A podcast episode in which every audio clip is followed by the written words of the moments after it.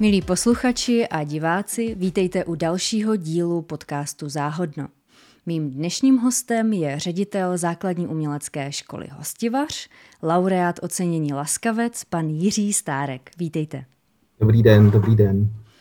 Začněme u těch základních uměleckých škol. Mě docela překvapilo, protože nejsem ve vzdělávání, není to můj eh, domovský obor, tak jsem byla hodně překvapená, jaký unikát to v Česku máme, že máme tolik základních uměleckých škol a že je máme takhle propracované.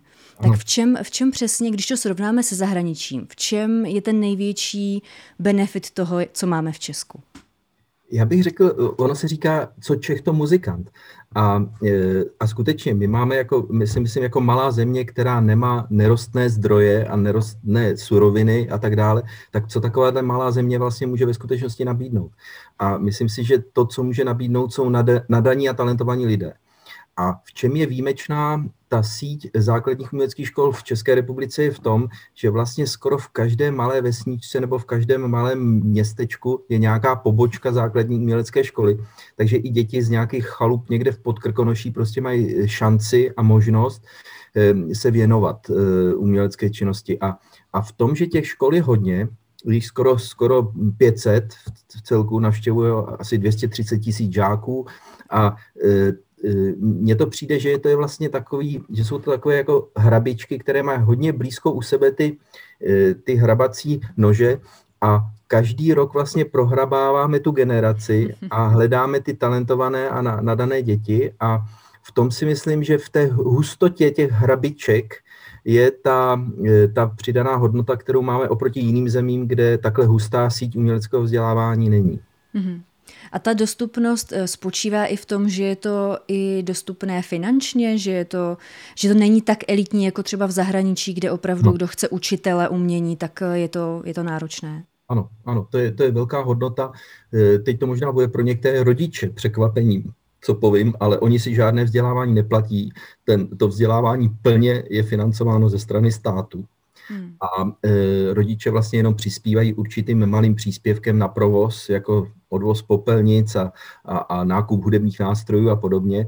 A protože když nakupujete například klavír, který stojí půl milionu, někde i milion, tak nemůžete zatížit tu momentální generaci, která je zrovna ve škole mhm. tím, že ona se bude spolu podílet na nákupu klavíru. Proto se vybírá jakýsi příspěvek na provoz, na, na vzdělávání a e, z toho příspěvku potom se po určité době dá obnovovat například ten vozový park hudebních nástrojů a dalších věcí. A takže, ty děti, takže ti rodiče, když platí tenhle ten drobný příspěvek, tak někdy nabidou pocitu, jako že si to vzdělávání platí a že to stojí takhle málo. Ale ono to tak není. E, e, je to stoprocentně dotováno ze strany státu a e, to si myslím, že je taky jedna z věcí, která je mimořádná ve srovnání s jinými zeměmi, kde, jak říkáte, je to vzdělávání poněkud elitní. Mm-hmm. I když s tím slovem elitní já mám taky trošku potíž i v našich školách. Tak pojďme k tomu. V čem, v čem je ten, ta kontroverze pro vás ohledně tohohle slova, nebo no. to, to slovo výběrový? Ano, e, to slovo výběrový mě moc trápí a hmm. tím jsem starší a e, čím víc se blížím ke konci své ředitelské kariéry, tak už skoro si někdy mám pocit, že jsem na to až alergický, na, na, na tu výběrovost. Takhle, ono popravdě, skutečně, když se podíváte na strukturu, sociální strukturu rodičů, kteří navštěvují základní umělecké školy, když se podíváte na ty děti, které se věnují eh, umělecké činnosti a nakonec i když se potkáte s těmi pedagogy a řediteli uměleckých škol, tak eh, jistá, eh, jistou, jistý, jistá odlišnost oproti běžné populaci tam je. Moje sestra je učitelka na základní škole, maminka byla učitelka, eh, otec byl profesor, takže vím, jak vypadá. A já sám jsem byl pedagogem na základní škole, učil jsem na základce, učil jsem na gymnáziu a prošel jsem si celým, mimo mateřské školky, jsem si prošel vlastně celým tím vzdělávacím systémem jako pedagog a musím říct, že vlastně je pravda, že jistá výběrovost a elitovost těchto škol je. Právě v tom, eh, v tom že eh, rodiče, které dávají děti do uměleckého vzdělávání, tak jsou to většinou rodiče, které o děti mají zájem, starají se o ně, snaží se jim nabídnout co nejvíc možností uplatnění a tak dále a tak dále. A to jsou ti, kteří nám ty děti při, přivedou k, ke vzdělávání.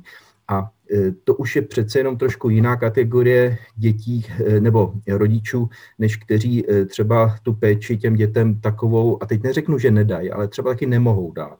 Jo? Mm-hmm. Teď se to krásně ukázalo v době distanční výuky, kdy, kdy vlastně problém, bych řekl, nejsou ty děti, které se připojí, ale ty děti, které se nepřipojily a nemuseli se připojit a o kterých nevíme. Mm-hmm. Pojďme teď proskoumat trošku to prostředí, v jakém to vzdělávání probíhá, zrovna u vás ve škole. Eh, podle vašich zkušeností, v jakém prostředí a klimatu se nejlépe učí jak pedagogům, tak žákům? Dneska jsme se zrovna o tom bavili, měli jsme schůzi ředitelů pražských a, a říkal jsem tam, že když jsme se bavili o nějakém tématu, tak jsem říkal, to nejdůležitější, co k té debatě o tom tématu potřebujeme, bylo to mimo jiné přijímání žáků Eh, pěti a šestiletých do našich škol. A když eh, jsme se tam s kolegama o tom bavili, tak eh, já jsem říkal, víte, je potřeba, abychom si sedli a podebatili mezi sebou nad kritérii přijímání těchto žáků do, do, do našich škol. A, a otevřela se tam taková debata vlastně, co je, co je při té diskuzi nad těma kritériemi nejdůležitější. Tak já jsem tam říkal, že to nejdůležitější je zbavit se strachu.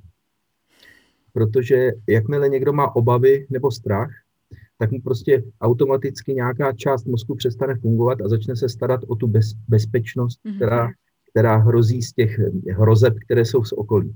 A pokavať, eh, pokavať se vytvoří atmosféra, kde je jaka, jakýkoliv náznak toho, že by člověk nemohl se cítit v bezpečí, tak pak prostě eh, eh, člověk nefunguje tak, jak by měl, mozek mu nefunguje tak, jak by měl a o tom, že by ten mozek pak podporoval tvořivost a kreativitu, o tom už ani, ani, ani náhodou.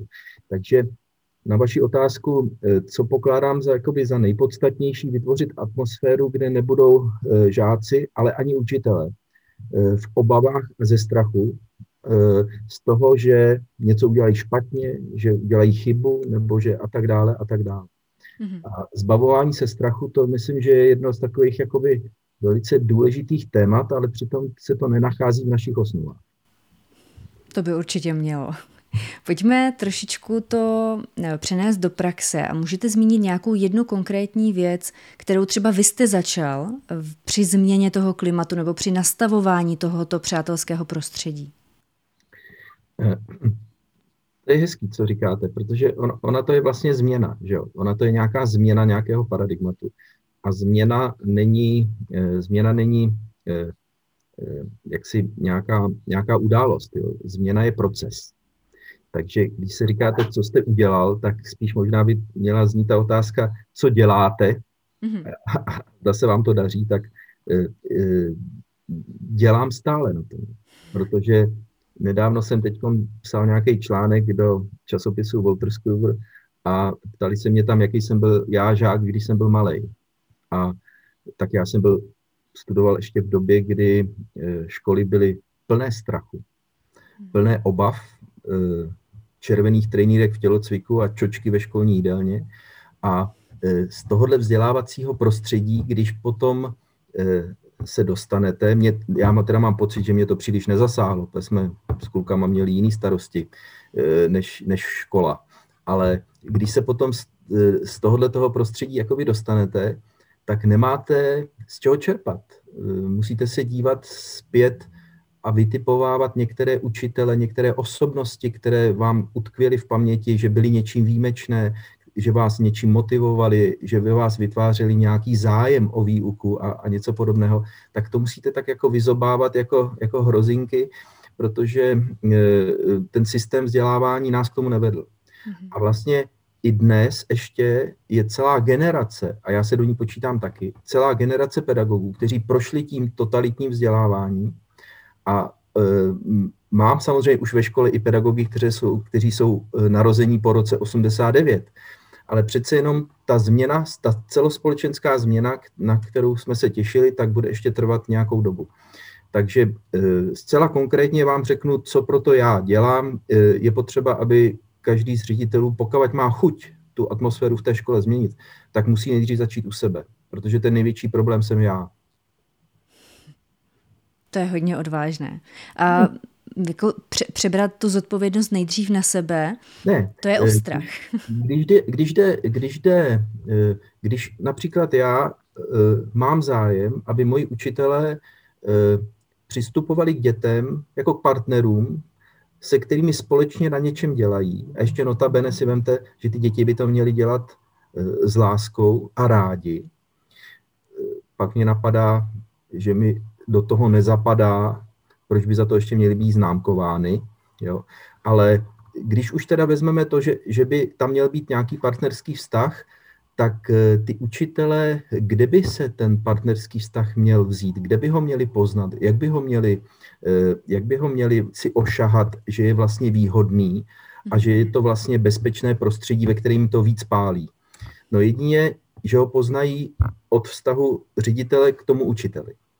Takže vlastně musím začít nejdřív já vytvářet atmosféru eh, mezi pedagogy takovou, aby byla otevřená, aby oni se cítili v bezpečí a Oni to potom předají těm dětem. Jedině tak je to možné. I když, a není to vůbec jednoduchá věc, protože v takových těch obdobích, jako je ku příkladu teď, jako je distanční výuka, pandemická doba, tak jsou věci, kdy ředitel musí přistoupit ke krizovému managementu a v krizovém managementu prostě e, nemůžete vést dlouhé dialogy a povídat si o tom, jak by bylo nejlepší společné řešení, ale prostě musíte ty lidi chytit za rukáv a přetáhnout přes nebezpečí ve zdraví na druhý břeh a tam jim zase nadělit tu svobodu. Takže teď eh, jsme se museli vzájemně chytat za rukáv a eh, právě to vyvažování mezi tím, kdy lidi chytit za rukáv a kdy jim poskytnout tu atmosféru partnerského vztahu, tak to je, to je velká úloha pro, pro ředitele. Jak si vy sám pro sebe definujete základní hodnoty vaší školy? Bez čeho se neobejdete, co tam prostě za každou cenu chcete mít? Já musím říct, že vlastně, eh, že vlastně se vůbec neliším od těch úplně zásadních pilířů, na kterých stojí vlastně celé evropské vzdělávání. Eh, já jsem velký příznivec toho, že patříme do Evropské unie a vůbec do toho společenství evropských zemí protože nás to chtě nechtě, nás to prostě kultivuje. Chtě nechtě. A e, když jsme e, třeba připravovali e, dokument rámcový vzdělávací program pro základní umělecké vzdělávání, když jsme pak sami tvořili své školní vzdělávací programy a tak dále, tak já musím říct, že ta, ty základní pilíře evropského vzdělávání, které je postaveno na subsidiaritě, participaci a spravedlnosti, tak to jsou vlastně ty tři principy, které já vůbec nemůžu rozporovat. Jsou to prostě také moje principy. A kdybych to měl přirovnat k té, přímo k té atmosféře té školy, tak e, e, subsidiarita není nic jiného než vlastně vzájemná pomoc kdy e, slabší pomáhají silnějším nebo obráceně a třeba v uměleckém vzdělávání to je přece jasné, že spousta dětí má tu svoji osobní, řekl bych to své osobní maximum toho nadání a talentu někde jinde.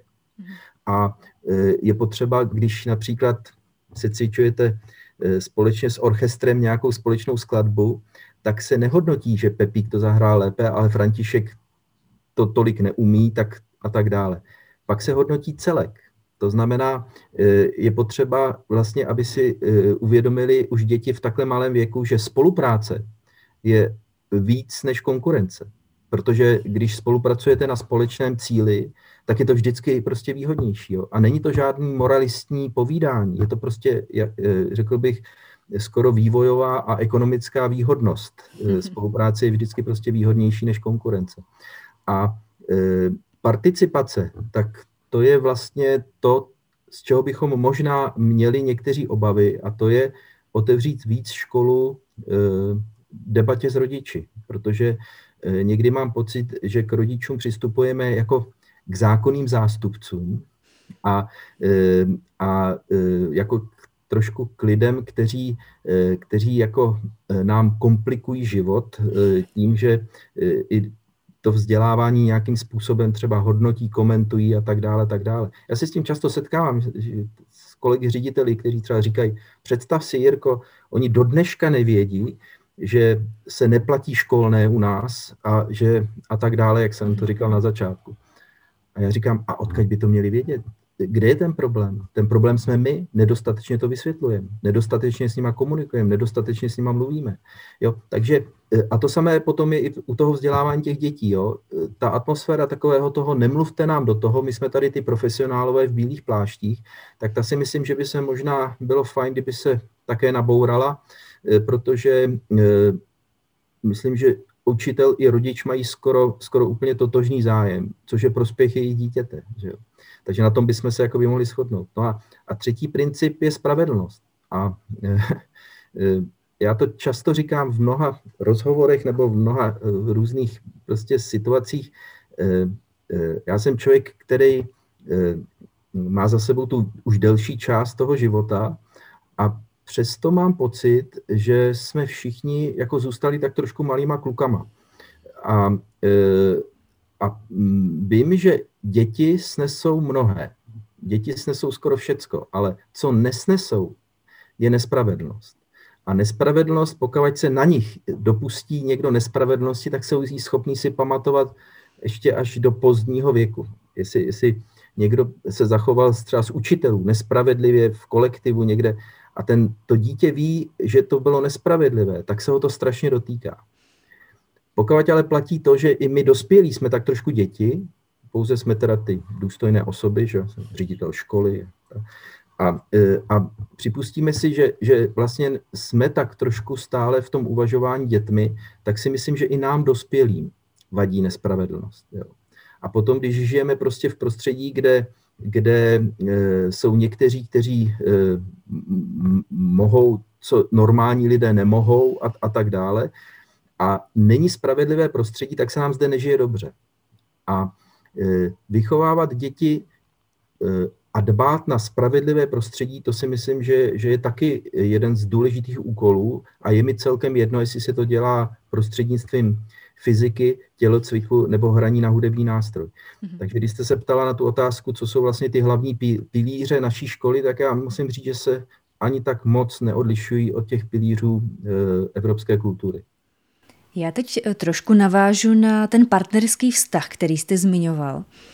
A při něm je hodně důležitá důvěra, nebo přirozeně vzniká, když se podaří ten partnerský vztah nastavit. Jak pracujete u vás ve škole s důvěrou obecně? Nejenom mezi pedagogy a ředitelem, ale i mezi pedagogem a žákem, mezi rodiči a školou mhm. celkově. Eh, já to teda vezmu ze zadu. Jak jste říkala, mezi školou a rodičem, tak uh, já jsem ku příkladu teď udělal takovou, um, ne že, bych, ne, že bych se tomu obdivoval, tomu pořadu a že by byl můj oblíbený, řekl bych skoro byl můj nej, nej, nejméně oblíbený, ale svýho času na televizi Nova vycházel pořad Volejte řediteli. A pan ředitel Vladimír Železný tam vždycky seděl a povídal, co ho zrovna napadlo. A Eh, poměrně silně tím manipuloval veřejnost, musím říct.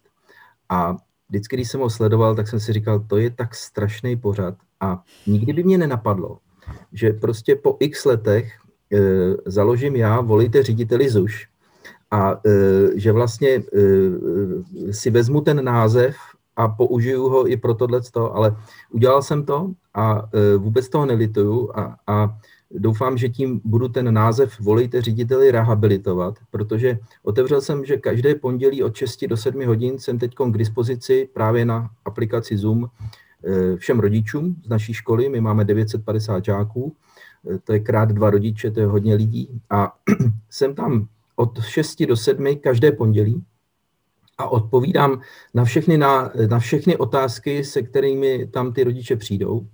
Eh, povídáme si o všem, co tam otevřou a eh, myslím si, že jakoby, když jsem o tom mluvil i s jinými kolegy řediteli, tak říkali, Ježíš Maria, to je dost riziková situace teda. To není jenom tak, eh, protože nevíte, kdo tam přijde, nevíte, na co se bude ptát, nevíte, zda mu budete umět poradit nebo také mu dokonce i odpovědět na některé věci. Tak je, bál jsem se na začátku kapičku, ale teď se nebojím a naopak se docela to těším, protože vím, že vždycky v těch 6 hodin se potře potkám s rodičemi a otvírá mi to takový i docela jiný pohled na, na situaci i vlastně těch rodin. Jo? Mm-hmm. A i jak jsme hovořili o tom, o té exkluzivitě těch našich žáků a těch našich rodičů, tak musím říct, že jsem si trochu zreálněl taky ten obrázek o tom, jak vypadají dnešní rodiče, kteří usilovně se snaží, aby jejich dítě dále pokračovalo v základní umělecké škole, přestože eh, se rodiče zrovna rozvádějí, eh, maminka má na starost tři děti a k tomu už je rok bez zaměstnání díky, díky pandemii, tak musím říct, že někdy musím sklonit klobouk. Od těch rodičů se můžeme přirozeně překlenout eh, k jejich dětem. Když je přivedou k vám do školy, tak eh, a vy, vy je převezmete do své péče, tak co je vaším cílem? Jde jenom čistě o to naučit je nějakou tu uměleckou aktivitu, nebo je to mnohem komplexnější věc pro vás?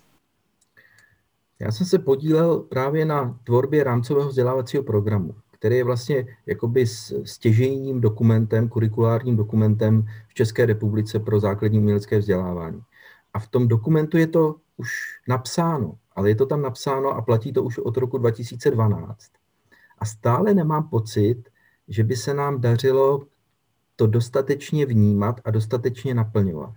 A to, že smyslem vzdělávání na základní umělecké škole není naučit dítě pouze hrát na housle nebo na klavír, ale smyslem je prostřednictvím hraní na ten hudební nástroj dělat krásného člověka s nějakými kompetencemi. A že jde o ty kompetence, o tom se tolik nebavíme a stále v těch našich výběrových školách se hodně bavíme o těch koncertech, o těch vítězstvích soutěžích, o těch e, přijatých žáků na, e, na navazující umělecké školy a tak dále. A e, ty kompetence, jako je samostatnost, tvořivost, kreativita, ale také trpělivost, pevná vůle a, a všechny tyhle ty věci. Tak Nebo jako... ta spolupráce konec konců, jak ano, jste zmiňoval, což určitě. je třeba v každé firmě, v každém přesně zaměstnání. Tak, přesně tak, spolupráce s druhými. A to jsou všechno ty důležité momenty, které si myslím, že ještě jakoby m, mm, jsme úplně nenašli, e, nenašli e, tu jejich důležitost. A já tomu ale rozumím, protože m, mm, ono je to velmi svádivý. Když máte bezvadně hrající orchestr, který nacvičuje každý rok na ples pana starosty v nějakém malém městě a celá škola se hodnotí podle toho, zda na tom plese ta kapela zahrála hezky nebo ne. A jak pak pracovat eh, ve škole eh, při takovémhle orchestru, když se například tam přihlásí žák, který je autista, nebo který má jiné nějaké speciální vzdělávací potřeby a ono to vlastně svým způsobem narušuje tu přípravu na ples, protože se musíte věnovat eh, eh, daleko důležitějším věcem, eh, než, než, je, ten, než je ta vlastně jakoby umělecká, uměle, umělecká činnost. A tohle je ještě furt u nás jako téma, které je trochu citlivé, protože ty školy od svých zřizovatelů také jsou právě často hodnoceni pouze podle těch vnějších atributů a vlastně ani zřizovatel skoro nemá ani prostor, aby se začal zabývat tím skutečně podstatným a to je ta pedagogika a to je vzdělávání. To znamená, když to hodně přeženu, schválně hodně přeženu, může být klidně orchestr, který hraje úplně příšerně, ale pan učitel odvádí skvělou pedagogickou práci, protože každý z těch dětí si odnese z té spolupráce například mezi sebou na nácviku nějaké skladby, si odnese spoustu kompetencí, které jsou mu potom pro život podstatné. Bohužel naše školy jsou spíše hodnocené podle toho, zda na tom plese to zahrálo hezky. Já jsem v rámci přípravy narazila na takzvaný, nebo něco, co vy jste nazval vzoreček zdravého rozumu který se mi velmi líbil. Eh, já ho teda ocituju. Poctivá práce plus čas plus vynaložené úsilí se rovná hodnotný výsledek. Hmm. A co se mi na něm líbí nejvíc je to, že jsem si uvědomila, že se vůbec tam nemluví čistě jenom o té tvořivé činnosti, ale že je naprosto univerzální. Hmm. Což, což ukazuje i to zaměření, že primárně hrát dobře na klavír nebo na housle nebo eh, jakoukoliv tu činnost, kterou vy učíte, že to není ten jediný cíl vašeho vzdělávání, že formujete komplexněji. Ano, ale ono to je vlastně jakoby skryto, jo? ono je to vlastně skryto. On, on, eh, eh, když začnete pracovat s dítětem, tak něco, co je strašně důležité, je nastavit nějakou vnitřní motivaci, aby to dítě prostě mělo zájem o tu činnost, kterou dělá to je právě mimo jiné i to téma, kterými se zabýváme teď poslední, řekněme, dva, tři roky s kolegy, s učiteli, protože já jsem to ani netušil, jak hluboce si šáhneme do sebe, když jsme otevřeli téma hodnocení žáků. Mhm. A já jsem říkal, přátelé, pojďte se podívat na naši kapitolu v ŠVP hodnocení žáků a pojďme si říct, jako, co vlastně hodnotíme, co je po nás podstatné, eh, co přináší to hodnocení s těm samotným dětem, co si z toho odnášejí a, a, a tak dále. A tu otázku jsme začali pomaličku otvírat. No a to já jsem si vůbec neuvědomil, že jsme vlastně otevřeli úplný základ a úplný vlastně vějíř toho, z čeho se ta škola vlastně skládá. Protože zjistil jsem, že když si dobře nastavíte kapitolu hodnocení, tak se vám změní úplně celá filozofie celé školy. E, to, to je ta vlastně ta zásadní kapitola. Oni v tom školním vzdělávacím programu jsou důležité kapitoly, jako je zaměření školy, vize školy, výchovné a vzdělávací strategie, pak jsou ty učiva a, a, a školní výstupy. To jsou všechno důležité věci. Ale kapitola hodnocení, do ní, když se pustíte, tak se začnete dotýkat skutečně těch, těch uh, úplně těch archetypálních věcí, prostě, které s tou školou souvisí.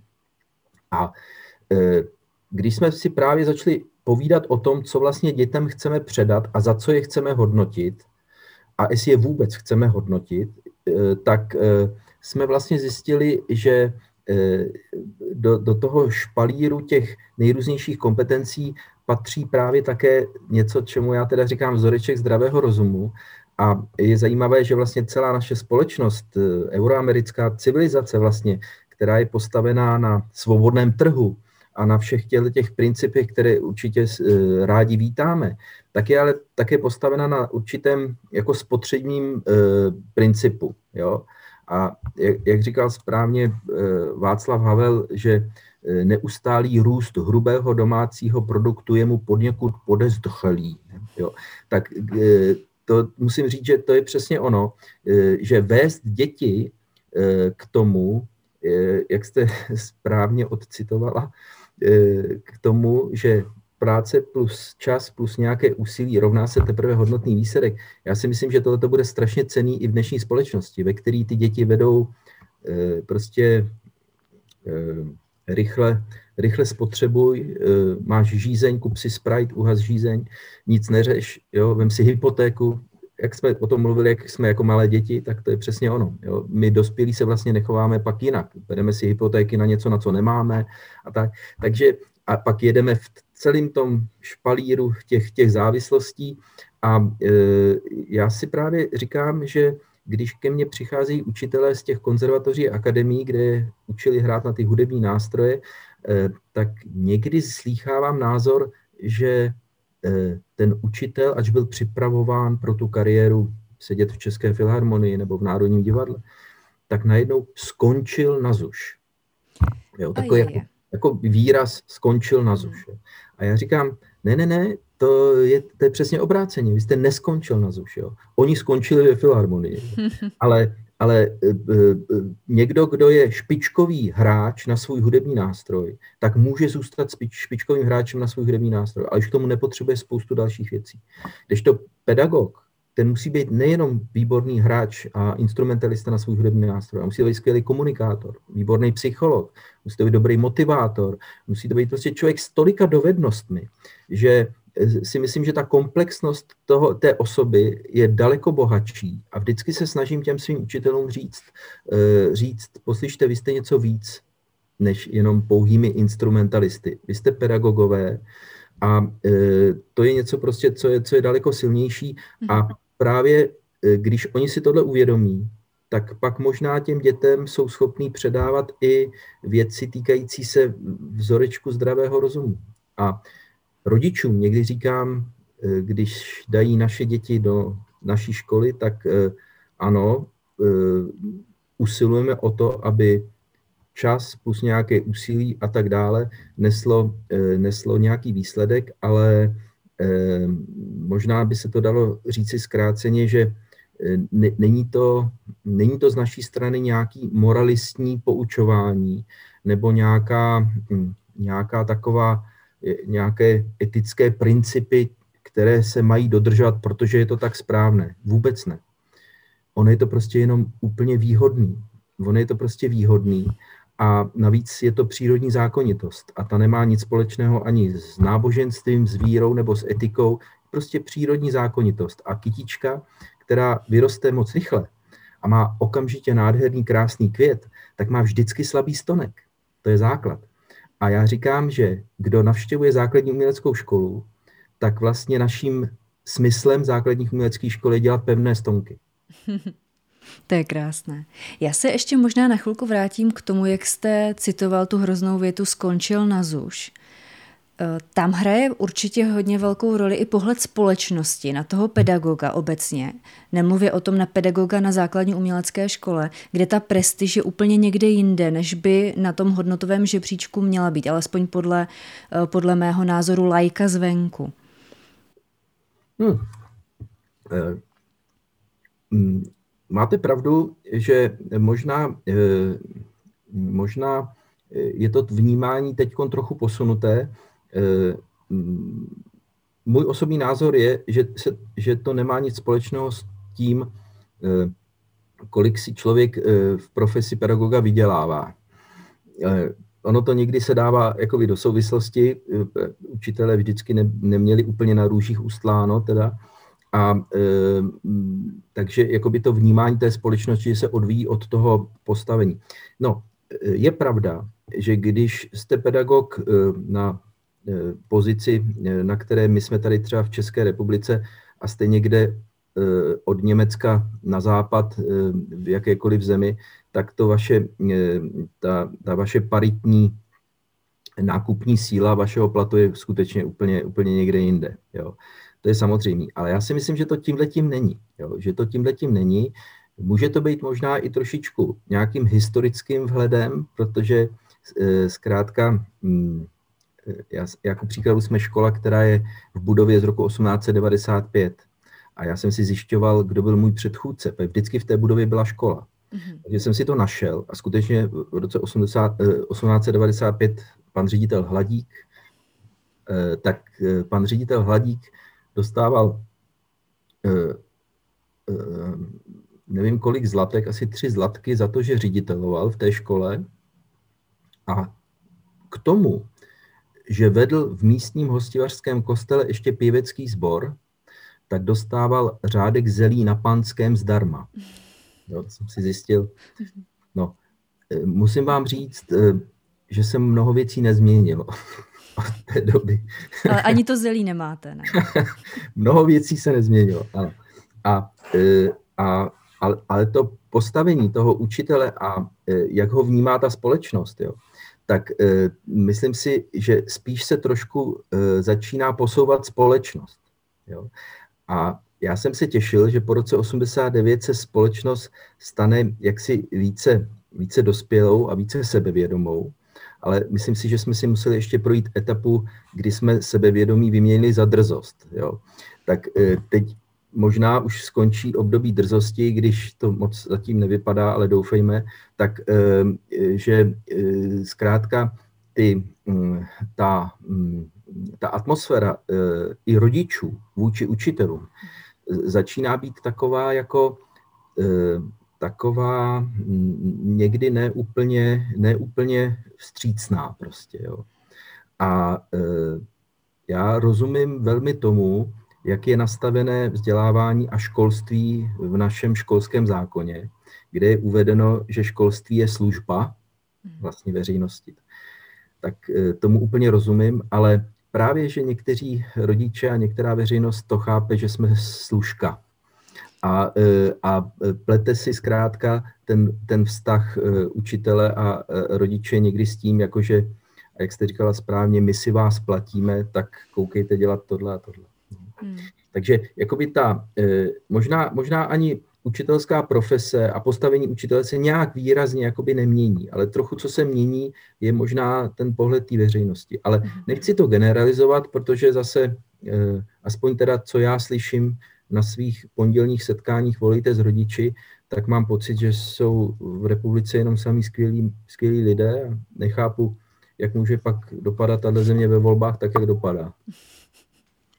Možná už jsou dny eh, takových výsledků sečteny a že už se to začne obracet.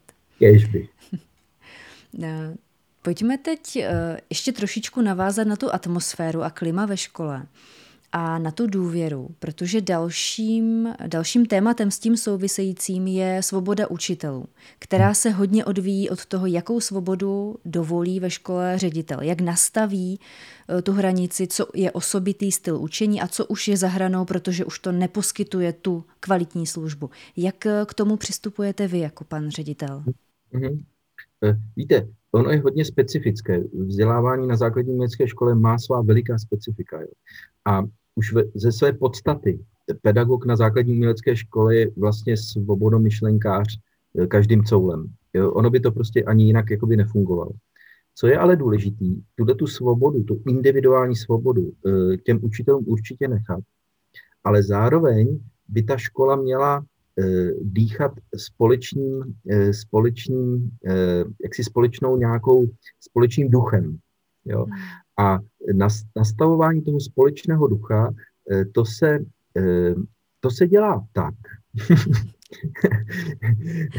tak eh, ne, skutečně to nastavování je vlastně taková, taková práce, kdy musíte udržet všechny lidi v tom, aby každý z nich byl opravdu individualita a osobnost ve, ve, ve, své, ve své věci ale zároveň respektovali nějaký společný rámec, ve kterém se pohybují.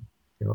A tohle, když chcete udělat, tak e, já řeknu možná něco provokativního, ale tak tu školu fakt nemůžete stavět na lidech. Já tohle to říkám často i začínajícím ředitelům nebo kolegům. E, každý vždycky kroutí hlavou a říká, co to je dost teda neosobní a dost nepěkná věc nestavět na lidech. Naopak, mělo by se to stavět na lidech. Já říkám ne.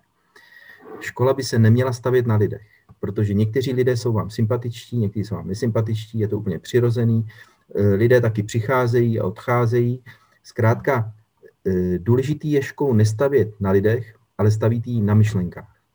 Stavíte ji na myšlenkách, na principech, na zásadách, které jsou, a pak lidi přichází, odcházejí, ale myšlenky a ty principy zůstávají stejné.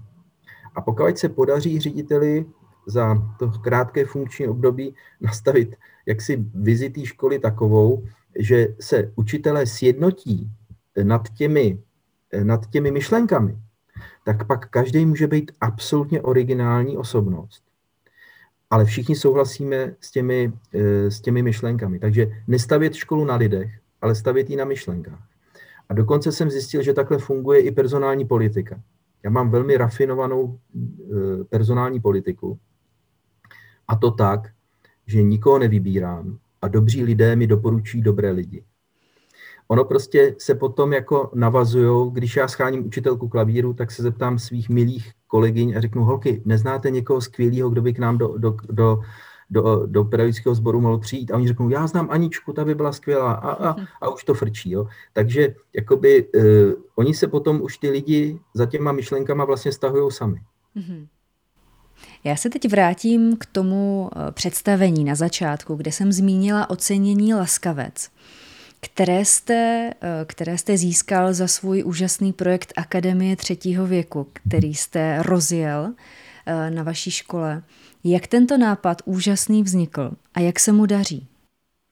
Eh, daří se, daří se. Je to moc, moc, moc hezký, eh, moc nás to těší a hrozně nám to přineslo. Hrozně nám to přineslo eh, mimo jiné i právě pro, pro naši pedagogickou práci, protože já to pozoruju přímo na svých učitelích, ti, kteří se věnují práci se seniory, Eh, my máme odpolední výuku na základních uměleckých školách, ale ti, kteří se věnují tedy dopoledne seniorům, tak musím říct, že se to strašně promítá do, do vnímání té pedagogiky. Mm-hmm. odpoledne potom s dětmi.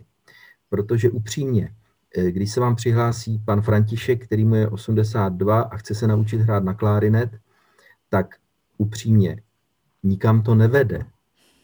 Ale e, ta cesta a ta samotná činnost, e, která, se kterou vlastně nemůžete dojít k tomu, že pana e, Františka přijmou na konzervatoř nebo zahrají úžasně na nejbližším koncertě. Prostě ty takové ty viditelné cíle právě, které jakoby, kterými jsou často základní umělecké školy pohlceny, těmi, těmi viditelnými efekty, jakoby, tak tady je, ty efekty nemůžete dělat. Protože tady prostě pracujete s panem Františkem, který ho strašně těší, že už ví, kterou dírku zmáčknout a tohleto a, e, a vlastně nemůžete se dočkat toho razítka, že jste výborný pedagog, protože prostě e, důležitější je vlastně ta cesta než ten cíl. A učitel, který přejde z dopoledne na odpoledne k dítěti, tak přece jenom už tam zůstane to, že cesta je víc než cíl a začne i s tím dítětem pracovat trochu v delším horizontu, než aby jsme dneska za tu hodinu tohle zvládli, anebo aby se naučil do té postupové zkoušky, anebo aby jsme to nacvičili na koncert. A začne trošku přemýšlet nad těma dětma jinak. Takže eh, mě to přineslo, ten samotný projekt založit Akademii pro seniory, mě to přineslo i věci, o kterých jsem nevěděl, že tolik pozitiv v eh, naší škole jakoby přinesou. Mm-hmm. Velmi důležitou výzvou, která eh, teďka je aktuální, ehm, nebo snad už brzy bude končit, je distanční výuka. A zrovna u základních uměleckých škol, které jsou velmi specifické, eh, mě zajímá, jak jste k této výzvě přistoupili. Hmm. Eh, nevím, jestli to tady můžu říct, ale než jsme začali náš rozhovor, tak jsme se spolu o tom bavili a říkal jsem vám, že my jsme v tom přístupu k distanční výuky byli trochu specifičtí a, a žádný sku, dobrý skutek nezůstal nepotrestán. Jo. Takže e, musím říct, že jsme e, dneska to trošku s, s žertem říkám svým učitelům, e, milí učitelé, e, vy jste mezi mnohými základními uměleckými školami mimo, jste mimo, jste mimořádní. Jo. A, ale to nevylučuje, že jsou mimo. A to z toho důvodu, že já měl aspoň pocit, když začala celá pandemie, že najednou všichni propadli úplnému, jakoby uh, úplnému zmrazení uh, a začali uh, najednou jakoby přemýšlet nad tím prostě, kdy už, ta vě, kdy už to celé skončí a kdy už se konečně budeme moci zase vrátit do těch našich škol a, a tak a tak. A já jsem si už v té době nastudoval uh, historii pandemí od roku 421 před naším letopočtem až po dnešek. A docela jsem se uklidnil, protože pandemie tady s náma byla vždycky. Neexistovalo civilizační období, ve kterém by pandemie nehrála nějakou roli. Dokonce, dokonce když jsem se na to díval historicky v takovém tom, v té řadě, tak eh, ne, že byla chudoba, pak byla válka, z toho byla pandemie. Ale vždycky to bylo přesně obráceně. Byla pandemie, pak z toho byla válka a pak z toho byla chudoba.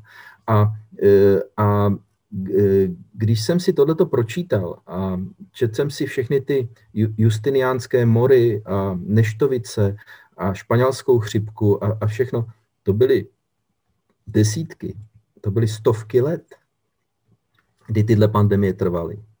A pouze posledních 200 let, pouze posledních 200 let v naší civilizaci díky vakcinacím, ale především díky penicilinu a antibiotikám a taky trošičku díky hygienickým, zlepšeným hygienickým podmínkám naší civilizace, jsme vlastně teď zažili velice zvláštní období, kdy když počítám teda evropský kontinent, tak tady díky, díky evropskému projektu nebyla už 80 let válka, to tady v dějinách Evropy nikdy nebylo.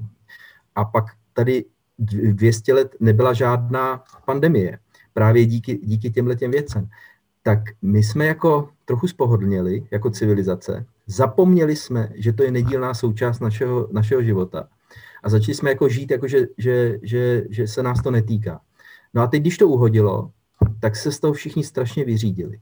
A já tohle to vždycky přirovnávám trošku eh, k takovému příměru, že lidi se dělí vlastně na dvě skupiny. Eh, když si představíte třeba nějaký ostrov a na tom ostrově žijou, eh, žijou lidé a dozvědí se, že se blíží bouře, větrná bouře a bude šílený vítr a tak prostě se okamžitě vytvoří skupina aktivních lidí, kteří okamžitě začnou stavět kolem toho ostrova hráze a začnou bránit tomu větru, aby, aby zkrátka přežili a, a tak. A pak je druhá skupina lidí, která se vykašle na stavění hrází a začne stavět větrné mlíny. A já jsem měl pocit, že v této době pandemie všichni začali stavět hráze. Jo. A místo, aby vzali distanční vzdělávání jako vlastně příležitost, se posunout někam do 21. století a vzít vlastně z té distanční výuky to, co můžeme opravdu si vzít, eh, tak najednou jsem měl pocit, že spíš na to všichni koukají, až už to konečně přejde. No a tak jsem napsal článek, myslím, že do učitelských novin nebo někam, kde jsem napsal, přestaňme kňourat a pojďme se jakoby pustit do toho, že tu situaci nevezmeme jako nějakou hrozbu, ale vezmeme jako příležitost a zkusíme se s našima školama posunout prostě někam dál a až to skončí, tak se jenom podíváme, co všechno si z té doby odneseme eh, do 21. století. No a to se nesetkalo s velkým úspěchem. Kolik anonymů jste dostal? No, tak to jste se trefila velmi dobře, ano. Dokonce to i, dokonce to i skončilo anonymama a, a, a scházením se různých kolegů, a, aby odsoudili e, můj článek a, a podobně. Ale víte, já jsem zatím viděl tak trochu právě, e, hlavně teda všem jim to odpouštím, e, jsem laskavec, ale hlavně jako ten, ten ten strach a ta obava, ve které oni teď žijí, tak mám pocit, že trošičku některým, některým zaslepila, zaslepila zorný úhel. Hmm. Takže na naší škole jsme distanční vzdělávání prostě vzali jako příležitost. Okamžitě jsme objednali mm, člověka, který eh, proškolil celý pedagogický sbor v používání jednotné komunikační platformy. Začali jsme eh, se v tom učit a musím říct, že jsem byl strašně pišný nejenom na svoje mladé kolegy, pro které to není tak náročné, ale i starší kolegové, důchodci, kteří si koupili nové notebooky a pustili se do toho. Eh, prostě fungovalo to výborně, ale jakoby ten, ta první věc, co byla důležitá, že nejdřív jsme se museli s celým tom pedagogickým sboru shodnout že nebudeme sedět a čekat, až to přejde. Mm. Ale prostě vezmeme to jako jednu z věcí, jak by mohlo jednou vypadat i vzdělávání v 21. století. A teď se to rychle prostě naučíme. Využijeme toho, že se to naučíme. Jo. Takže teď ku příkladu, když jsme přežili celé to období, myslím, že ve velice příjemném, e, příjemné, teď mě teda učitele určitě, jestli to uslyší, tak mě teda dají záhlavec, protože když řeknu slovo příjemné, tak e, ne, já si uvědomuji, bylo to nesmírně náročné období, nesmírně těžké období ale určitě příjemnější než ve školách, kde stále do dneška sedí a čekají, až to přejde. Eh, protože dneska já už se dělám takové setkávání s, s učiteli, že si na každého udělám hodinu volno a spojíme se takhle právě přes, přes Zoom, to bychom běžně eh, velmi obtížně organizovali fyzicky, ale takhle se prostě sejdeme večír, dáme si kafe a, eh, a já se jich právě ptám, co jim ta doba přinesla, jak se v ní cítili, co nového se naučili, co si chtějí přenést, až se vrátíme do prezenční výuky, co všechno si chtějí donést e, sebou a jak si vůbec myslí, že naše škola bude vypadat v roce 2030, jestli mají nějakou představu. A e, tyhle ty rozhovory s nimi jsou velmi inspirativní, já si je skládám, e, ty všechny ty impulzy a těším se, že o prázdninách si na to sednu a vlastně se podívám na to, jaké, jaké má naše škola perspektivy. Mm-hmm. Eh, vy jste dokonce pro potřeby té distanční výuky vytvořili vlastní desatero, později, eh, později patero, takových zásad, eh, podle kterých jste jeli. A to mi přijde jako naprosto úžasné. Můžete pro naše posluchače schrnout, na čem to stálo a jak to vznikalo, kdo to vymyslel, odkud jste čerpali? No, Máte pravdu, ale ono to vlastně jenom potvrzuje to, co jsem říkal na začátku. Nestavím tu školu na lidech, stavím ji na myšlenkách. A pokud přišla takováhle doba, tak jsem si říkal, že je potřeba taky nastavit nějakou distanční ústavu, které se prostě budeme držet. A musím říct, že mě v tom velmi, velmi inspirovalo a pomohlo naše vláda. protože eh, ten její chaotický přístup, ten absolutní nedostatek leadershipu, ty zmatky, chaosy a naprostá ne, neschopnost uvažovat eh, nejenom mikroekonomicky, ale nějak makroekonomicky, tak, eh, tak když jsem viděl ten binec, tak jsem si říkal, možná bude nejlepší, když právě vůči naší rodičovské veřejnosti, naší škole, když jim nabídneme něco, co jim ten stát teď nenabízí, a to je předvídatelnost. To znamená, že ať budou v televizi hlásit, vemte si roušky, neberte si roušky, nastupte do škol, vystupte ze škol, tak e, budou vědět, že vzduš hostivař je klid a tam vědí, co budou dělat a nenechají se tím letím rozházet. Hmm. A to se nám osvědčilo, ta předvídatelnost je velká hodnota v této chaotické době a rodiče to nesmírně oceňují. Já to slyším každý pondělí, že opravdu to oceňování právě toho, že jsme nedělali prudký pohyby a že oni věděli, co, věděli dopředu, co my uděláme, bylo pro ně strašně cený. A zároveň tam byl i ten moment, že jsme tím naznačili, že my nejsme eh, ten středobod světa, protože prostě zkrátka ty děti mají na starost svoje školy, mají, skončili jim spoustu kroužků, skončili jim sociální kontakty, rodiče jsou často bez zaměstnání, pak je víc sourozenců v jednom pokoji, na jednom notebooku a, a, a tak dále. Těch starostí mají tolik, že ještě jim jako přidělávat starosti základní uměleckou školou, tak to nám přišlo, že, je, že, že není moudré. A říkali jsme si, že daleko lepší bude, když do těch rodin v této době přineseme spíš nějakou relaxaci, e, nějaké povzbuzení a možná i třeba i, i radost ze společného muzicírování, že budeme inspirovat k muzicírování v rodinách a, a, a tak dále. A spíš než jako posílání dalších testů z hudební nauky, který mají být do pátku vyplněný, tak jsme se spíš vrhli jakoby do, do trochu jiný, jiného způsobu komunikace. A tohleto desatero, jak vy říkáte, nebo ty principy, na kterých jsme to postavili, tu naši distanční ústavu, jsme počase trochu srazili, aby byla srozumitelná a nabídli jsme jim rodičům. A já jsem jí mimo jiné i namluvil na nějaké video, které jsme pak poslali rodičům na Vánoce jako pozdrav. A tam jsem jim přesně těch, to naše, tu naši distanční výuku eh, eh, vysvětlil a je velmi jednoduchá. Eh, na prvním místě je zdraví a životy žáků a učitelů a tečka. A to zdůraznuju to tečka protože když se o tom bavím i s některými kolegy řediteli, tak často slyším, ano Jirko, máš pravdu, zdraví a životy je důležitý, ale absolventský koncerty jsou jenom jednou v životě a my ten ples teď nebudeme moc hrát a, a vždycky je tam nějaký to ale, jo. Tak já říkám ne, žádný ale. Žádný koncerty, žádný vystoupení, dodržování všech hygienických norem a e, zdraví a životy. To jsou nejdůležitější. Na druhém místě pak jsme měli e, což, což bych řekl, že je taková, eh, tak, ta, taková jakoby eh, vz, ne zvláštnost, ale eh, na druhém místě jsme měli jakýkoliv kontakt s dítětem a zdůrazňujeme jakýkoliv. To znamená, vůbec nešlo o to, jestli se dítě něco naučí, což je teda docela zajímavé, když to zní ze školy. Ale není podstatné v této době, která je celosvětová pandemie, tak pro Bůh není teď důležitý, jestli se naučí stupnici Esdur nebo nějakou etídu. Prostě teď je nejdůležitější jakýkoliv kontakt s dítětem. A to jakýkoliv je ve smyslu e, třeba jenom ho vyslechnout, jenom si s ním popovídat, prostě být s tím dítětem, být s ním v kontaktu. A e, tam se dá i budovat vztah mezi učitelem a mezi žákem a, mezi, a vlastně budovat něco, co je vůbec to nejcennější, o, o čem byste hovořila, což je ta důvěra mezi těmi e, lidmi. Takže jakýkoliv kontakt, i kdyby se nic nenaučil. Jo. No a na třetím místě nezatěžujme rodiče. Mají svých starostí dost a Zuška určitě není středobod světa. Takže pojďme nezatěžovat rodiče a musím říct, že zcela konkrétně to fungovala, tahle naše ústava, my ji máme podle důležitosti.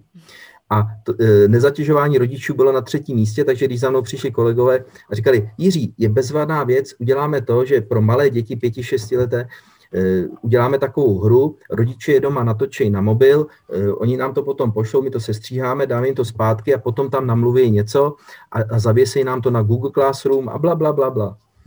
A já jsem říkal, pozor, Máme tady třetí bod, nezatěžujte rodiče. Rodiče by to museli natočit, pak to zavěsit na Google Classroom, pak by museli udělat tohle a pak by z toho bylo něco hezkého. Ale zatížili bychom rodiče a ty máme na třetím místě. Takže nic, zapomeňte na to, vymyslete něco jiného. Jo? A e, na čtvrtém místě, teprve na čtvrtém místě jsme měli skutečně se něco naučit. Protože jsme zjistili, že i v distanční výuce, kdy s tím žákem nejsme, tak ty děti dělají pokroky. Prostě mhm. není pravda, že e, nedělají pokroky a že nejsou schopní se naučit, anebo když paní učitelka přímo nevidí na klávesnici, že najednou dítě začne špatně sedět, anebo se něco naučí špatně. Není to tak. Mm-hmm. Samozřejmě, že e, z nějakého procenta některé věci nelze dělat, a o tom není pochyb a e, myslím si, že, že to tady musí taky zaznít, aby někdo neměl pocit, že jsem nějaký digitální blázen, ale všichni se samozřejmě těšíme na prezenční výuku, všichni si uvědomuje ty hodnoty, které nese ten osobní vztah s tím dítětem a tak dále, ale mně už přijde trochu kliše furt o tom mluvit dokola a nedělat nic. E, mně přijde daleko lepší prostě spíš do toho vstoupit nějak proaktivně, a vzít tu situaci, kterou máme jako, jako příležitost. A proto ten čtvrtý bod, protože jsme zjistili, že děti se opravdu mohou něco i naučit přímo z osnov školy. Jo. No a na pátém místě máme sebevzdělávání. Sebevzdělávání, to je vlastně vůbec to nejdůležitější a e, vlastně chtě nechtě jsme se teď všichni museli sebevzdělávat. E, my u nás ve škole zatím vidíme ještě trochu něco víc a to je, že e, vlastně díky tomu, že teď často některé naše děti ovládají ten digitální prostor daleko lépe než my, tak vlastně je to ideální příležitost nastavit ten partnerský vztah. Jo. Mm-hmm. Protože prostě můžeme se učit společně s nimi. A, a to si myslím, že jako vy, naši učitelé určitě využili a vůbec se nestydí se ptát, poslíš, poraď mi, já nevím, jak to udělat a tak. A nakonec dělám to i já. Jako ředitel mám e, takové e, tři holčičky na zobcovou flétnu a e, přestože jsou o mnoho generací, bych řekl skoro mladší než já, tak se jich ptám, říkám, holky, a jak se tohle to zavěsí? A natočte mi to a pošlete mi to na WhatsApp a, a holky sami, sami mě učí. Vy jste uh, ohledně těch výzev zmínil i hodnocení a to, že jste už nějakou dobu si pohrávali s tím konceptem, jak vůbec k tomu přistoupit. A já jsem se dočetla, že právě v distanční výuce jste to vysvědčení pojali velice zajímavě a zapojili jste žáky a přišlo mi to naprosto úžasné. Můžete eh, našim posluchačům říct, co jste teda provedli? Víte, povídali jsme si o těch třech principech, jo? Hmm. O, o tom participace, subsidiarita, spravedlnost. Tak eh, jedna z těch principů právě té spravedlnosti spočívalo v tom, představte si, že jste doma, učíte děti distančně, vůbec nevíte, jaký mají doma podmínky, jaký mají sociální zázemí, jak, jak, jak, eh, jak eh, celá jejich rodina tu situaci vnímá, jo? jak oni psychicky to nesou a, a, a tak dále. Tak prostě je spousta proměnej, kterými nemůžeme hodnotit. A teď do toho máme na konci roku žákovi dát jedničku nebo dvojku. Ale za co? Za co? Teď my nemůžeme ohodnotit to dítě spravedlivě. Jo? A když jsme si o tom s kolegama povídali, tak musím opravdu říct, že ten že, ta, že těch deset sebehodnotících eh, eh, věcí, které jsme dali dohromady, je vlastně velmi trpělivou diskuzí celého pedagogického sboru.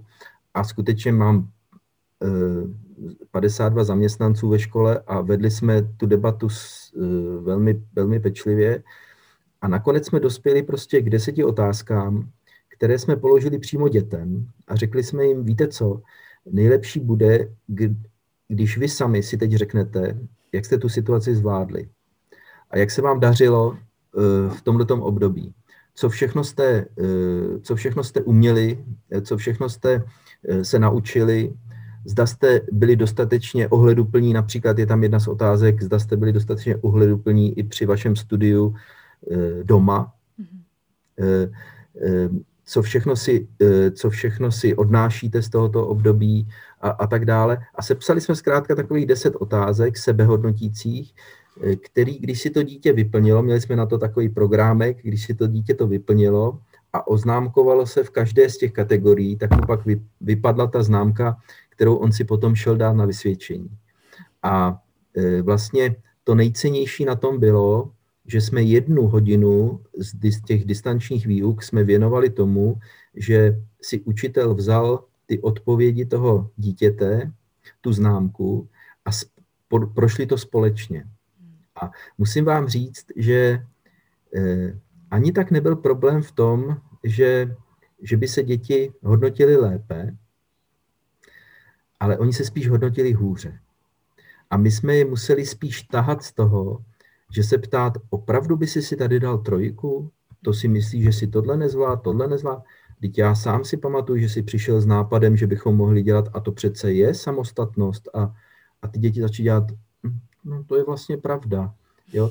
A e, z té zkušenosti, kterou si odnášíme, je, že spíš bychom měli děti víc jim zvedat sebevědomí a, a víc jim zvedat sebeúctu, e, než je možná jakoby zastrašovat a, a, a furt je tak jako by kárat s tím, co všechno nedokázali. Oni v tom sebe hodnotícím dotazníku byli v zásadě přísnější, než jak jsme je viděli my jako učitel.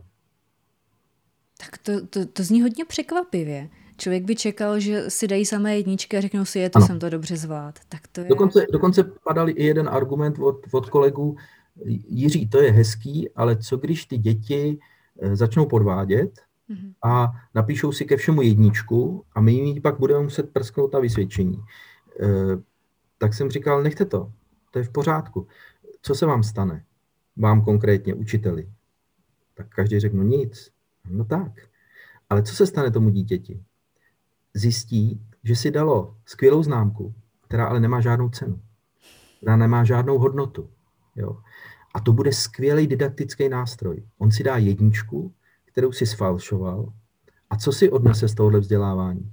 Že jedničku sice má, ale nic se nenaučil. Nic si z té školy neodnes. A já si myslím, že to je fajn, nechte ho u toho. Nechte ho a nehodnoťte to hlavně on si tu zkušenost už odnese. Mm-hmm. Takže eh, my jsme se i přestali bát toho, že nás děti budou podvádět. Ale oni nás nepodváděli. Oni se podhodnocovali. To je taky dobrá zpětná vazba na společnost a na to, jak, jak děti vedeme eh, Přesně. k tomu sebevědomí. Přesně tak. Teď mám otázku přímo na vás. Jaké to je být ředitelem školy v Česku? hmm. To je, to je těžká otázka, ano, to je těžká otázka. Víte, eh, já řeknu teď jednu věc a těm, kterým je to adresováno, vědí, že to neříkám, protože že by to mohli slyšet. Ale já mám velké štěstí, eh, že jsem ředitelování dělal v období, kdy my jsme zřízeni magistrátem hlavního města Prahy a musím říct, že vlastně na tom odboru školství prostě sedějí lidé, kteří jsou nesmírně vstřícní, nesmírně podporující a fandí nám. A, a e, myslím si, že, že jakoby v této atmosféře bezpečí, kterou od nich máme, tak e, by se nám asi žilo daleko hůř, než se nám žije. Mhm. Já vlastně všechny i myšlenky, všechny změny a všechny odvahy pouštět se do neznámých vod a stavění větrných mlínů, tak musím říct, že si to můžu dovolit jedině díky tomu, že, a to myslím, že můžu mluvit i za všechny pražské ředitele, že, že, máme, že máme oporu a podporu právě eh, v lidech, kteří jsou na školském odboru magistrátu, kteří prostě ten prostor nám dávají a trošku bych řekl odfiltrovávají spoustu hloupostí, které kterými my se potom jako ředitele nemusíme zabývat. Takže to bych chtěl říct, že to je jedna z věcí, které si strašně vážím, protože znám situaci v celé republice a ne všude se takhle ředitele mají. A druhou věc, kterou bych chtěl říct, to je, to je taková ta z toho mikrosvěta. A z takového toho makrosvěta bych řekl, že to, co, co pokládám za, za velké téma, které bych taky rád otevíral i na stále konferenci ředitelů, eh, eh, která byla založena při Národním pedagogickém institutu, kde se scházíme ředitele ze všech typů škol, ať mateřské, střední, základní, zušky a tak konzervatoře, tak eh, tam se scházíme a můžeme tam vést diskuze ne nad každý nad tou svojí školou, ale můžeme tam vést diskuze právě nad postavením ředitele školy. To je ta otázka, na kterou vy jste se ptala. A já se moc těším, že se nám podaří po nějaké době se právě zatím zbavit stále těch brýlí, toho uvažování, já jsem základák, já jsem zušák, já jsem středoškolák a e, že začneme přemýšlet nad postavením ředitele v českém vzdělávacím systému. A tady já vidím několik věcí, které si myslím, že by se měly změnit. A já, když jsem před časem si dělal nějakou takovou statistiku právě postavení ředitele školy v českém vzdělávacím systému, tak pro zajímavost to, jak ty ředitelé jsou, jakou mají svobodu v, v rozhodování, jak, eh, eh, jak, jak mají autonomní, eh, jak, jaký mají autonomní prostor k tomu, aby tu školu nějakým způsobem řídili a to, a jak jsou svobodní i v tom využívání a nastavování vizí té školy, tak musím říct, že je předěl mezi česko-německými hranicemi. Já jsem si dělal tu statistiku ve všech evropských zemích a když, to, když vynechám takové ty třeba Švýcarsko, kde mají ty kantony a je to tam velmi specifický a tak, když vynechám takový ty nějaký, takový, takový ty e, e, drobnosti, tak v zásadě lze říct, že od česko-německých hranic všechno, co jde na západ a především sever, tak je postavení ředitele svobodnější, méně politicky zatížené, eh, je dlouhodobé, eh, v některých severských zemích mají ředitele definitiva, aby mohli strategicky přemýšlet, uvažovat a tak dále a tak dále. A taky vidíte, jak vypadá vzdělávání a jaký jsou výsledky vzdělávání ze severských zemí. Jsou inspirací pro celý svět. A pak všechno, co je od česko-německých hranic na východ a na jih, tak je postavení ředitele stále, stále horší a horší. To znamená kratší funkční období, velká závislost na politicích, ekonomická závislost a tak dále a tak dále. Takže eh, eh, když se ptáte na to naše postavení, tak eh, já bych řekl, že by strašně prospělo, kdyby politici udělali to, že by ředitelům škol dali daleko větší prostor k tomu, aby mohli právě uvažovat v nějakých delších horizontech a nebyli jako vazalové závislí na těch svých šesti letech funkčního období. Hmm. Protože my máme šest let funkčního období a to s proměnutím nevyměníte ani uklízečku ve škole, pokud to chcete dělat korektně. Takže eh, pokud ale chcete změnit myšlení pedagogického sboru a někam posunout tu školu a skutečně být lídrem pedagogického procesu, jak říká dneska velmi osvícená Česká školní inspekce, tak musím říct, že že v tomto duchu nám šest let prostě nestačí. A e, kdyby, kdyby to udělali e, na delší horizont, tak si myslím, že by se to odrazilo velmi rychle v tom, e, jak ty školy by pracovaly, jak cí lidé by ty školy opouštěli a pak jak cí lidé by žili v naší společnosti. Mm-hmm. A je nějaký výhled na to, že by se to mohlo změnit v blízké budoucnosti? Není. To jsem nechtěla slyšet, bohužel. To je škoda. Zatím není a já si ale maluju, že, že bychom možná mohli tuhle diskuzi minimálně otevřít právě na stále konferenci ředitelů mezi vlastně kolegy všech typů škol, protože to není otázka základních uměleckých škol. Eh, a třeba, třeba se ta diskuze podaří. Eh, zatím, zatím je to tak, že víte, eh, kdybych já uvažoval čistě ze svého pohledu a ze svého pelíšku Eh, magistrátní školy, eh, tak mě vlastně taky nic nechybí a já se taky nebojím příštího konkurzu za 6 let. Ale není to dobré systémově. Mhm. Není to dobré systémově. Eh, kdyby to bylo nastavené systémově, tak by to bylo daleko lepší a samozřejmě argumentace je, no jo, ale co když je tam prostě nějaký ředitel, který totálně na tu školu kašle, nic nedělá, fláká to, uči, učitelé jsou nespokojení, rodiče nejsou šťastní a, a tak dále. A místo 6 let on bude mít 10, teď to přece je strašný.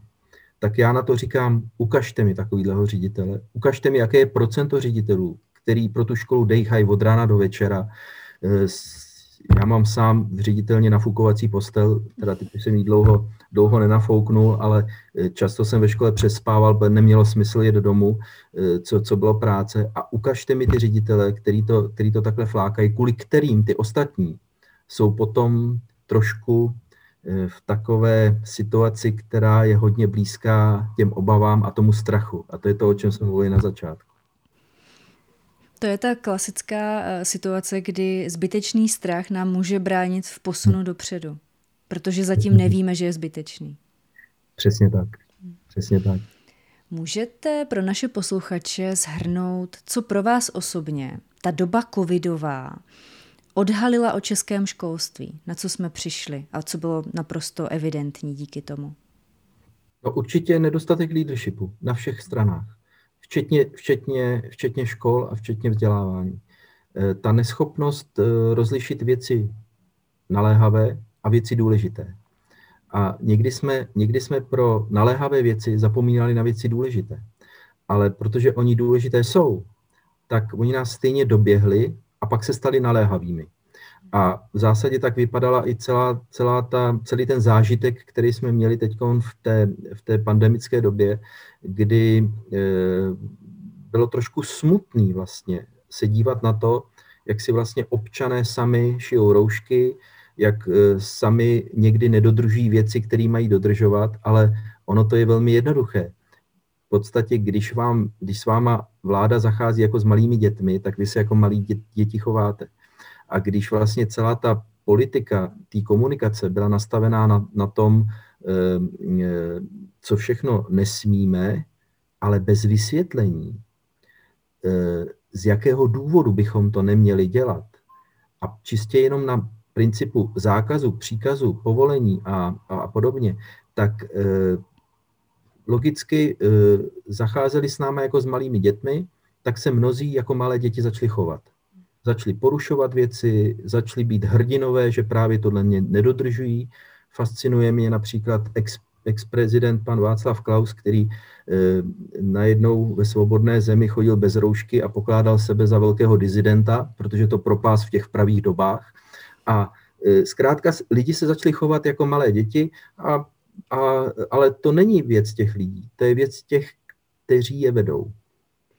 Takže já si myslím, že velký nedostatek e, leadershipu, to znamená řízení věcí tak, aby lidi, kteří e, ty věci mají dělat, aby jim rozuměli, dávali jim smysl a lidi pak ty věci dělají sami od sebe a nepotřebují potom od vlády, aby je za to chválila nebo kárala. Hmm.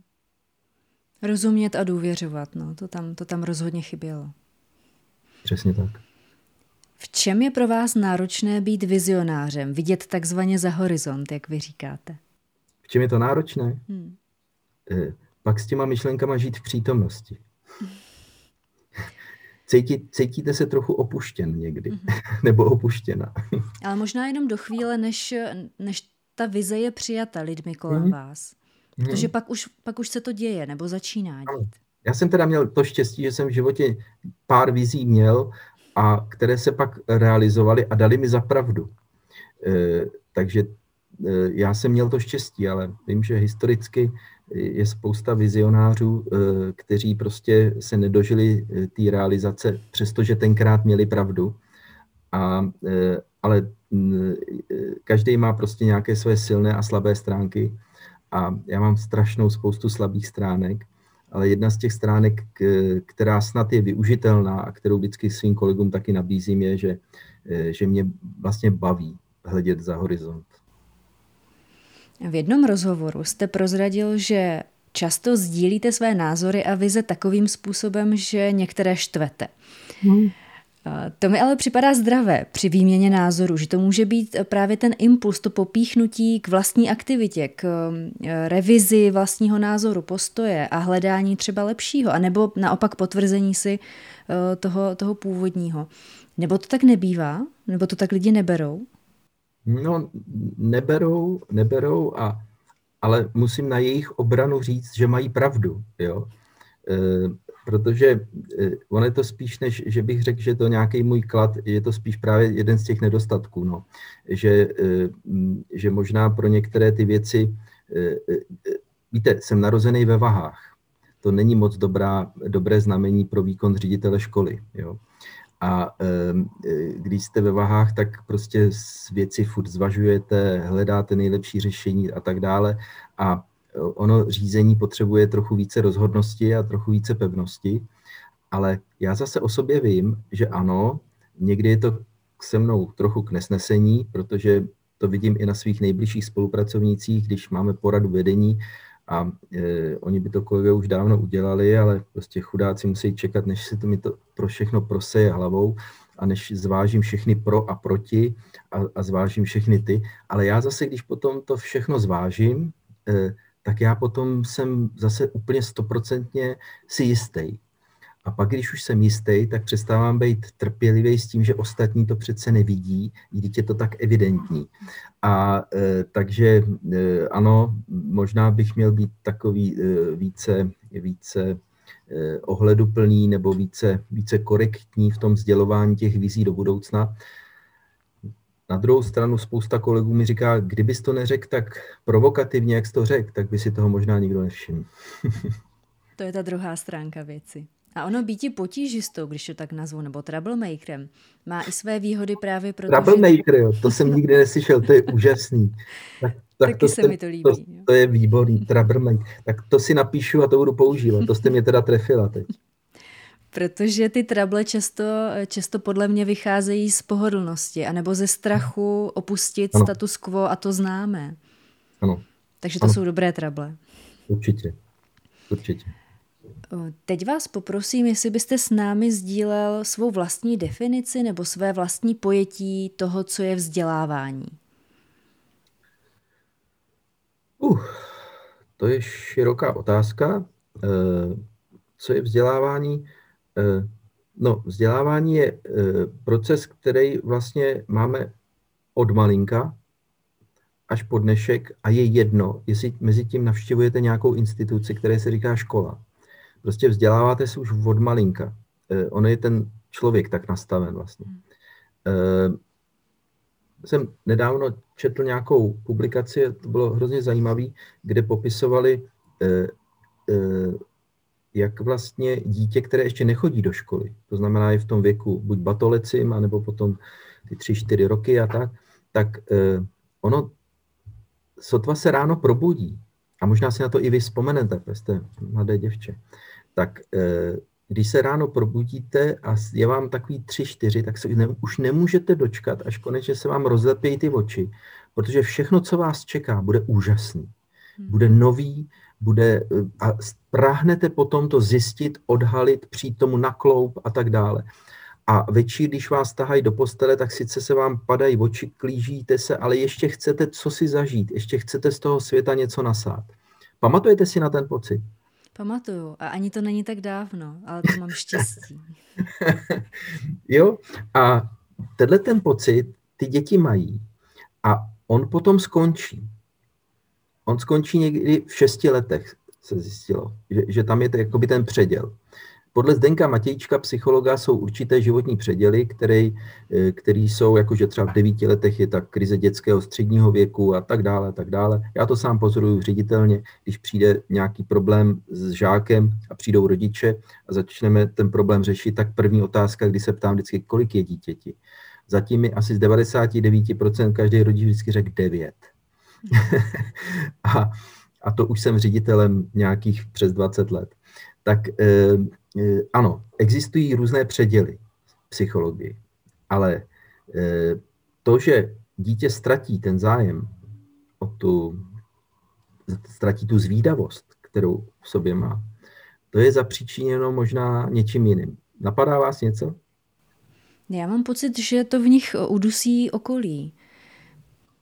Trefa. V šesti letech se nastupuje do školy. Jo? A to je chvíli, silný vliv. No. Hm. A ve chvíli, kdy prostě dítě nastoupí do školy, tak co my uděláme? My tu jeho přirozenou zvídavost o všechno vlastně udusíme tím, že začneme říkat, dělej tohle a dostaneš za to tohle. Jo? Jinak to nedělej. Jo? A nebo když to uděláš, tak pozor, pak je za to tohle. Jo? A zkrátka, eh, zkrátka vlastně zabijeme tu přirozenou zvídavost toho dítěte, který samo by jinak prahlo po těch informacích a samo by chtělo vědět. Jo. A já to říkám i svým učitelům, říkám jim to každý školní rok na začínající pedagogické radě a říkám to i v mnoha rozhovorech, že učitele často mě to i připomínají, protože na to zapomínám, takže mi říkají na konci Jiří a ještě ta větička na závěr. A takže já jim říkám na pedagogických radách, přátelé, a letos už konečně přestaňte učit. Vaším úkolem není děti učit. Vaším úkolem je děti motivovat, aby chtěli vědět. Jo. A v tom je obrovský rozdíl. V tom je obrovský rozdíl. A e, e, mimo jiné, byl, tohleto, o čem mluvím, mi vlastně potvrzuje i tu naši aktivitu té seniorské akademie. E, e, já jsem nedávno viděl nějaký e, německý dokument, kde když se teď zabývají výzkumem mozku a výzkumem fungování mozku, tak zjistili, že skutečně mozkové buňky starým lidem odumírají a oni už se ne, nedoplňují dál. Mm-hmm. Teď zjistili, díky nějakým novým technologiím, že zjistili, že to není pravda. Že i starým lidem se mozkové buňky doplňují novými, ale jsou pouze v té oblasti toho předního mozkového laloku. A hádejte, o čem je? O zvědavosti. To znamená, jakoby zvědavost vám zůstane vlastně stále. A je úplně jedno, jestli jste mladý nebo starý, ale zvědavost zůstává stále aktivní a dokonce se obnovuje. Takže eh, já si myslím, že když jste dávala otázku, o čem je vzdělávání nebo co je vzdělávání, tak je to vlastně jenom směrování a podpora té, té zvědavosti, o kterou bychom se neměli nechat a ani námi připravit. A to je věta, kterou občas i svým rodičům říkám. Milí rodiče, buďte úplně v klidu, navzdory našemu vyučování vaše děti budou úspěšné. to je krásné. Kdybyste teď v tuto chvíli mohl udělat jedno, nebo, nebo si přát jednu změnu našeho vzdělávacího systému, napadla by vás nějaká, kterou byste si moc přál? Hm. To je těžký to je těžký a musí být jenom jedna, že jo. E, já, mm, mm, e, já bych byl moc rád, kdyby e, s, každým, s každou novou vládou a s každým novým ministrem se neměnila hned celá filozofie směřování a strategie českého vzdělávání. Aby nechali trochu čas jak učitelům, tak ředitelům aby dokázali taky sami pracovat se sebou a neustále jenom nereagovali na, na politické vlivy, které zrovna přinese kde která politická strana. Jsou země, a jsou to demokratické země, ve kterých, když se mění vláda, tak minister školství zůstává ještě dva roky, aby navázal kontinuitou na to další vzdělávání, až pak teprve je vyměněn a pokračuje. A to jsou země, kde pochopili, že vzdělávání není něco, eh, jako když měníte firmu a do jedné haly, kam jste nastěhovali třeba sušáky na prádo, teď vyrábíte traktory, tak eh, takhle vzdělávání nefunguje. Vzdělávání je zkrátka dlouhodobý proces a mělo by taky naplňovat principy eh, ty kytičky, která má, která když vyroste, tak má hned krásný květ, tak Kdyby si politici uvědomili, že vzdělávání je o těch pevných stonkách, tak to by bylo moc rád. Mm-hmm. Mám další těžkou otázku, nebo možná, možná snadnou pro vás. Proč jako společnost potřebujeme základní umělecké školy? Um, myslíte společnost jako česká společnost? Jako česká. Hmm. A to možná jsem trošku řekl na začátku. Já si myslím, že totiž eh, ten, eh, jsme malá země. Jsme malá země a to, co můžeme světu nabídnout, jsou talentovaní lidé. A je to prostě vidět, eh, ne, nemyslím jenom umění, myslím tím i sport, ale taky č- málo se mluví o vědcích, lékařích a tak dále. Všechny ty profese, ve kterých musíte mít určitý talent nebo určité nadání a určité dispozice pro to, tak k tomu potřebujete, aby, eh, aby eh, se tyhle ty věci podporovaly vlastně už od malinka. Já jsem stoprocentně přesvědčený, že hodnota uměleckého vzdělávání možná ani není v tom, že produkuje další a další umělce, protože těch je jenom pár. Těch výjimečných, který se pak třeba i živí profesně uměním, těch je pár. Ale tyhle ty děti, kteří chodí do uměleckého vzdělávání a otevírají si tu pravou hemisféru mozkovou, která je o vizích, o představách, o, o tě, tak oni potom ten způsob přemýšlení si potom použijí ve své profesi a jsou pak mimořádně úspěšní. Takže já bych základní umělecké školy ku podivu nenechal kvůli umění. Já bych je nechal kvůli tomu, aby tato země vůbec byla konkurenceschopná. Což je mnohem širší dopad, než jenom když se díváme čistě na to umění. Právě. A důležitý dopad. E, jak si představujete Zušku 21. století nebo třeba 22. století? Jak bude mm. vypadat Zuška? Vy mi dáváte teda. E, no, e, pravdou je, že teď jsem právě udělal ty setkání s kolegy, s učiteli, protože bych chtěl vědět, jak oni o tom přemýšlejí a těším se, že se od nich budu i inspirovat já, jak oni si představují, jak by mohlo eh, základní umělecké vzdělávání vypadat. Eh, abych řekl upřímně, tak eh, v tomhle jsem možná trochu pragmatik a já budu moc rád, když ve vzdělávání v roce 2030 budou naše školy naplňovat principy, které dneska už jsou velmi hezky a přesně definovány ve dvou dokumentech. A to je strategie 2030 ministerstva školství, která hovoří o vlastně o tom, jak by měly e, školy v tomto období vypadat a je tam velký důraz kladen právě na spolupráci, na inkluzi, na, na všechny principy, které vedou k té Eh, k tomu rozvoji celé společnosti, než na ty, eh, řekl bych, eh, jako vědomostní jednotlivosti. Pokud by bychom se v tomto dokumentu jako zušky našli a šli tímto směrem, tak by to bylo báječné. A druhý takový dokument je kvalitní škola z dílny České školní inspekce, která popisuje parametry, jak má vypadat ideální škola, jak má vypadat vedení školy, jak má vypadat výuka, jak má vypadat a tak dále.